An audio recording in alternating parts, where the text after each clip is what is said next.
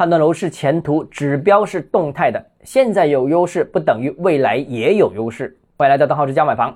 楼市是持续低迷，但是成都楼市居然逆势上涨。在新政没有放宽之前，成都的房价居然已经是一直上涨。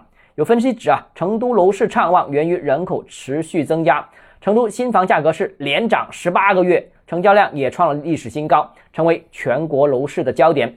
成都去年常住人口是2100万，与北京、上海等一线城市差不多。那10年间居然增加了600万人口。成都周边的三四线城市人口大量流向成都，更多的年轻人偏向选择置业工作在成都。那成都楼市一手二手房成交每个月都是过万套啊。那其实坦白说，我已经有一段时间没有关注成都楼市了。现在我还是停留在5-6年前到成都考察时候留下的那个印象，成都楼市一直都是不温不火的。那现在居然全国领跑，可见人口趋势、产业趋势、经济趋势都是不断变化的。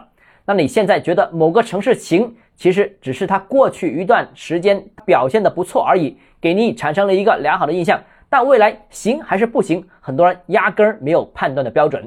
所以楼市投资是动态的，也需要有前瞻性的眼光。现在网上一大堆的购房导师给你说这个板块如何，那个板块有没有发展前景等等，其实这些都是基于他对当下市场的一种感觉而已。那到底哪个板块有发展前景，其实他根本没有通过相关指标对未来做出预判，所以根本谈不上前瞻。他们实际告诉你的只是过去的情况是怎么样而已，那有多少价值你自己判断一下了。